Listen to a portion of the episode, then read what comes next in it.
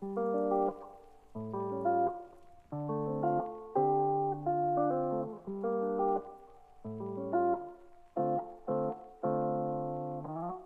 皆さんこんばんは、中村です。えー今日は4月23日、えー深夜の0時に収録しています。えー今日はあの、お便りを読む回にしようと思います。えー本当に初めてのお便りありがとうございます。えーっと、あとここで、あのーコーギーさんと平田エビさんと丸モネさん、えーここまでコラボしていただいて、あの、この場を借りて感謝の言葉を伝えさせていただきます。ありがとうございます。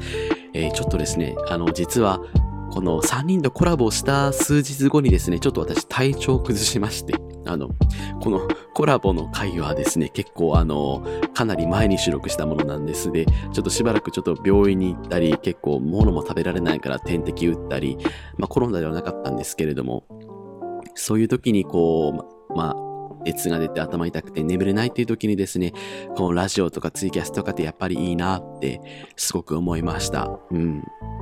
なんかこう、息抜きのきっかけになったので、あの、皆さんにもこの、ちょっとこのくだらないポッドキャストを聞いて、あの、息抜きのきっかけになってくれればいいなって思っています。はい、じゃあ早速そんなどうでもいいことは、まあ、あの、置いておきまして、あの、今日お便りお二人から来ています。ありがとうございます。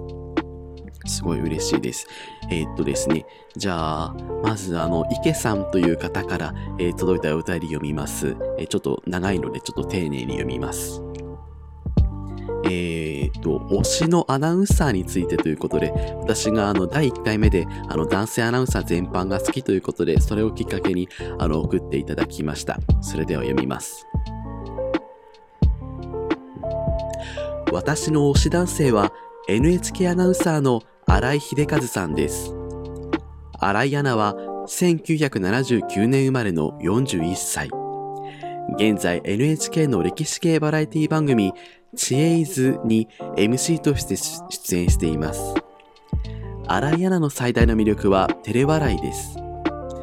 番組の演出で毎回歴史上の人物になぞらえたダジャレを披露するのですが、大体滑ります。ゲストがダジャレに冷ややかな対応をする中、新井アナは、えへへと少し照れくさいような笑顔を浮かべて番組を進行していきます。その笑顔は41歳らしいおじさん的な可愛さと少年のような愛らしさを兼ね備えており、大変素晴らしいです。番組は毎週火曜10時から放送しています。歴史が苦手な私は、新井アナがメインで出演している冒頭10分ほどしか見ていませんが、気になる方はぜひご覧ください。えー中村さんは男性アナウンサー全般がお好き、全般がお好きなようですが、ぜひ詳しくお聞きしたいです。えーちなみに私は新井アナの他に、同じく NHK アナウンサーの竹川武史アナも好きです。ぜひ中村さんの推し男性アナを語ってほしいです。とのことです。はい、ありがとうございます。ちょっと頑張って読みました。はい。で、ちょっとその、私もちょっと調べてみました。えー、新井秀和さんですね。ちょっと皆さんも一緒に調べてみてください。新井アナウンサーですね。ちょっと見てみますよ。うーん。すごい可愛らしい、いいおっちゃんっていう、なんか、優しそうなおっちゃん、おっちゃんっていう言い方は失礼かな。優しそうなおじさんっていう感じで、うん、すごくいいなって思いました。まず、ちょっとあと、あのですね、ちょっといろいろ調べてみたら、あの、朗読の動画に突き当たったんですけれども、新井さんの声がすっごく良くてですね、あの、朗読、めちゃくちゃいい声で、こう、あの、深い、こう、海の底を進んでいくような、そういう素敵な声でした。よかったです。うん。やっぱ愛され、これちょっと今写真見てますけど、すごく愛されキャラなんだなっていうのがありますね。で、この、おっしゃっていただいた、えー、知恵イズっていう番組ですね。歴史系バラエティ番組、知恵イズ。えー、うん。やっぱりこう、ちょっとでも興味持ってもらおうかなっていうことで、あれなんですかね、こう、ダジャレ、まあ、NHK ちょっとダジャレ言いがちみたいな風に言われてますけれども。うーん。えそしてこの池さん、お便りの中で、あの、歴史が苦手な私は、えー、新井アナがメインで出演している冒頭10分ほどしか 見てない。そこだけ見るっていう。まあ、それもいいですよね。まあ、あの、歴史よりも、まあ、アナウンサー、そっちの方が大事。えー、こういう推しに癒されるのすごい羨ましいななかなかあんまり私テレビを見る習慣がないから、ないけれども、いいですよね。可愛いですよね。すごい可愛い。うん。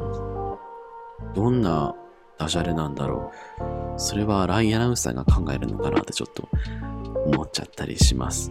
ちょっとですね、えっ、ー、と、笑いアナ、お顔がですね、うーん、これは、これはですね、結構、お顔がしっかりしたお顔というか、こう、しっかり存在感のある、存在、存在感のある顔っていう感じでですね、あのー、セックスも、セックスは、若い頃は、何発でもいけるっていう感じじゃないかな、この感じは。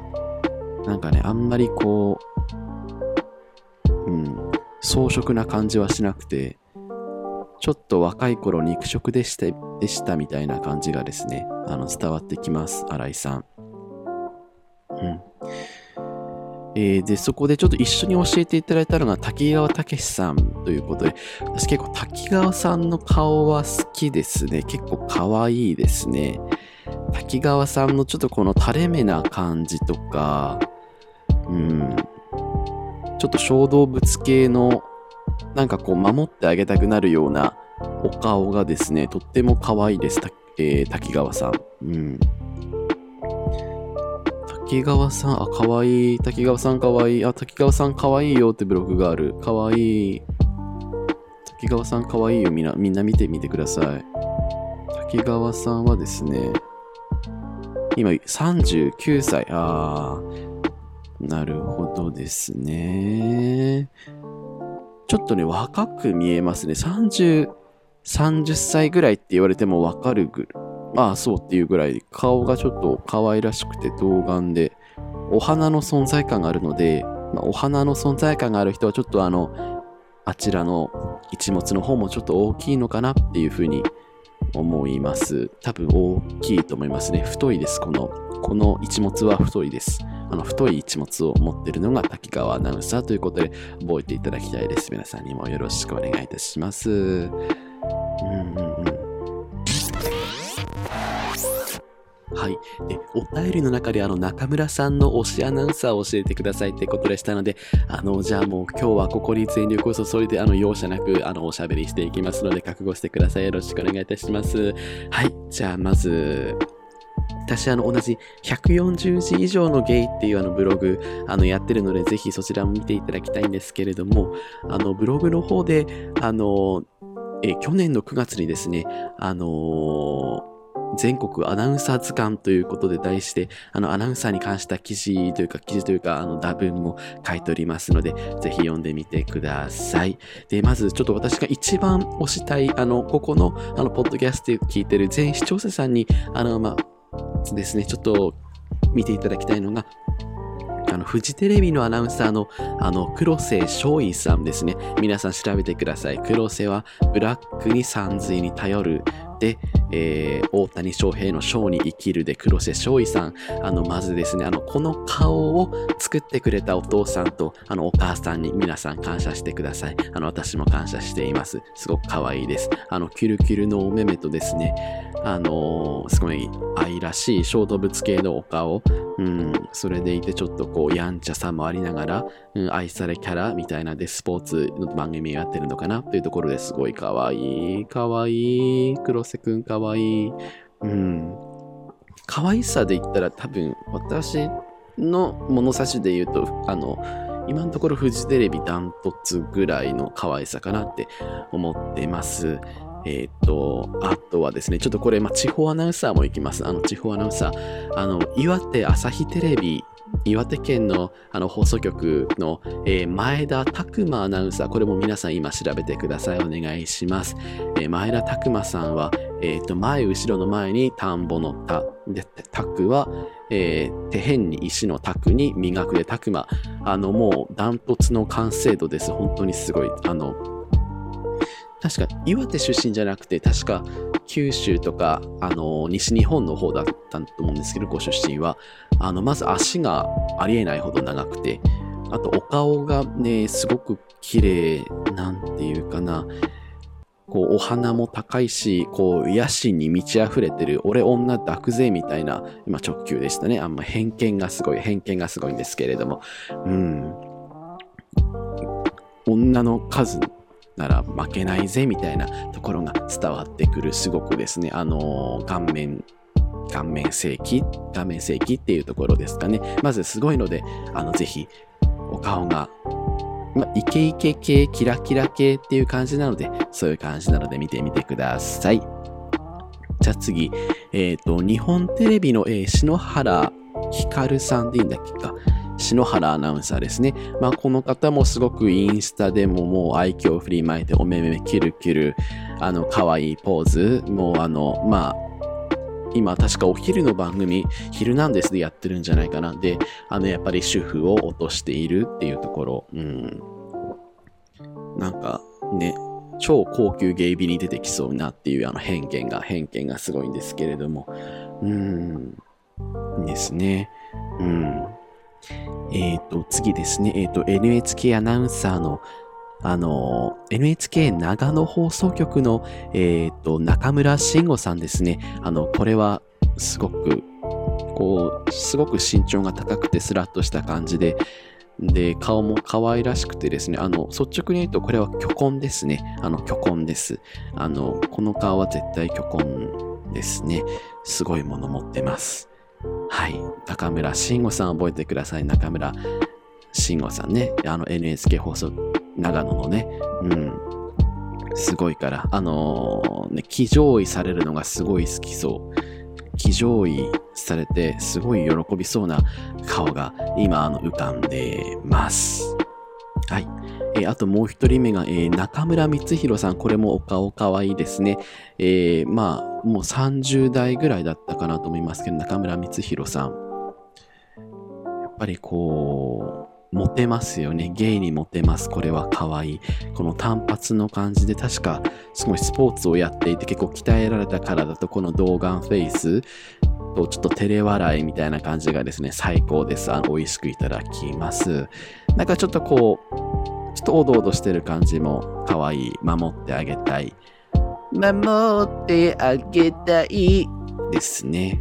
ちょっと今ダメだった。あの、ちょっと深夜なので、ユーミンのモノマネでもひよってしまいました。すいません。あとは TBS の小林弘樹アナウンサーですね。あの、よく結構 TBS の番組によく出てくる、えー、1993年生まれの10月生まれということで、小林さんはですね、多分、セックスするときにこう、首を絞めるのが好きそうな顔をしてます。あの、エリート、エリート、エリートっていう感じのお顔です。そこが性癖に刺さります。はい。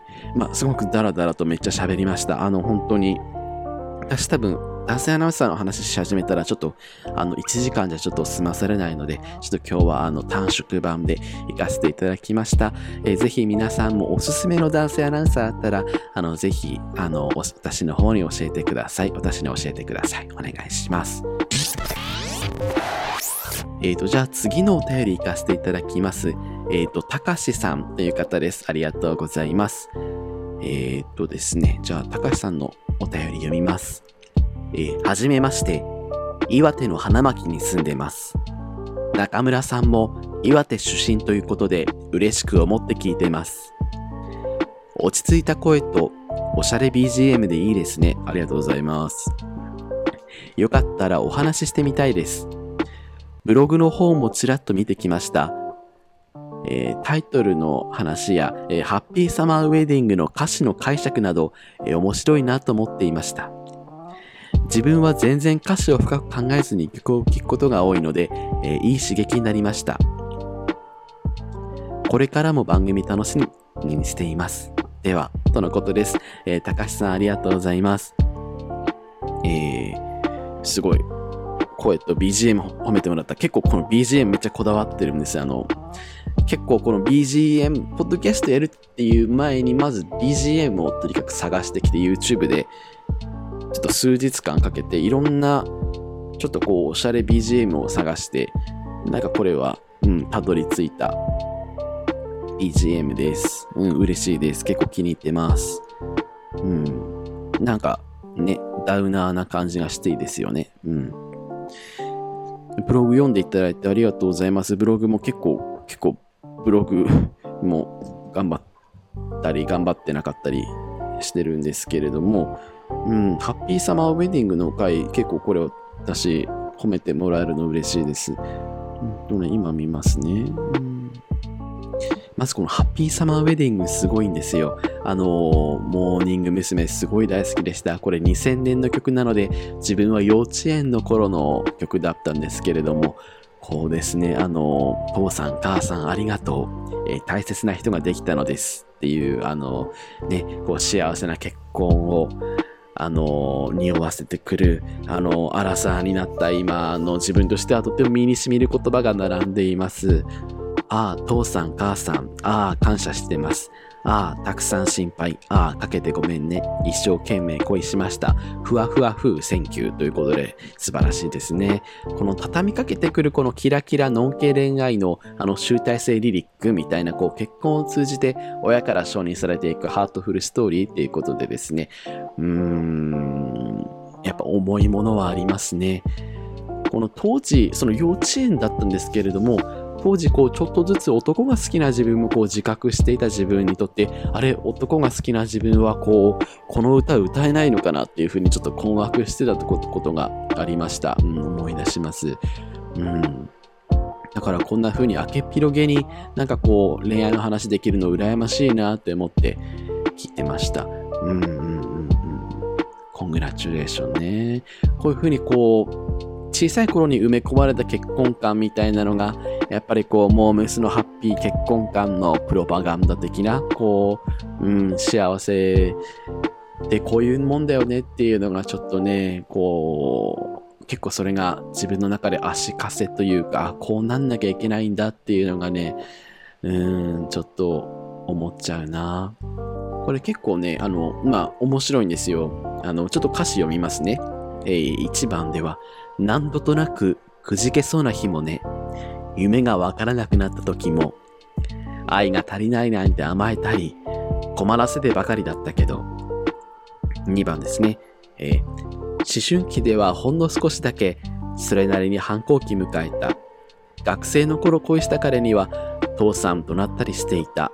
っていう、こう、自分語り、こう自分のこれまでの人生を振り返って、で、この結婚という、まあある意味ゴールにたどり着いたからこそのこう走馬灯的な振り返りができていて、ね、あ、主人公にとってはやっぱり夢だったんだっていう、こう、うん、結婚ってゴールなんだみたいな風に、私はそうちょっと小さい頃読み取ったので、うん、それがね、すごく、あ、こうなんなきゃいけないんだって、それがちょっとね、思ってました。ただ一方でですね、この結婚問題については、あのー、今、障害未婚、もう一生で結婚しない人が、あの、ゲイだけじゃなくて、あの、男性にも増えているようで、あのー、大体ですね、今見通しとしては男性の3人に1人は障害未婚になるんじゃないかっていう話があります。うん、その2035年頃には男性の3割、えー、女性の2割ぐらいがあの未婚になっていくっていうことなんですね。一方でこの CD が出た時点、2000年時点ですね。2000年の時は男性の未婚率は10%で、女性の未婚率は5%にとどまっていたということで、やっぱりこう社会の動きって大きく変わってきたんだなって思いますね。うーん、本当に周りがみんな結婚してるんです。Facebook でももう結婚、結婚、結婚、お前も結婚、結婚、結婚、結婚って、そんなみんな焦って子作りしたいのかって、すいません、今のは違いますね。うん、みんな、うん、やっぱりこう、今のはダメだったな。うん。結婚するよね、みんな。すごい、ま、マジでみんな、大学の友達みんな結婚してるんですよ。ちょっと、ちょっとは、結婚して、結婚したいよ、同性婚したいよ。うん。そうなんだよね。ここからまた、まあ、あの、結婚だけでなく収入の問題とか、あと老後の問題とか抱えながら、あの、孤独と、孤独というか向き合っていかなければいけないっていうね。うん。だからちょっともうこのハピ様的な価値観で私たち生きていけるわけじゃないから、いつまでも。うん。だから自分なりに、こう、目の前の現代の問題とね、まあコロナもあるから、いろいろ向き合っていかなきゃいけないんじゃないかなって思って、な私何も考えてませんよ。今何も考えないで言いました。何も考えないで喋ってます。何も考えないで喋ってます。はい。うん。何も考えないで喋ってます。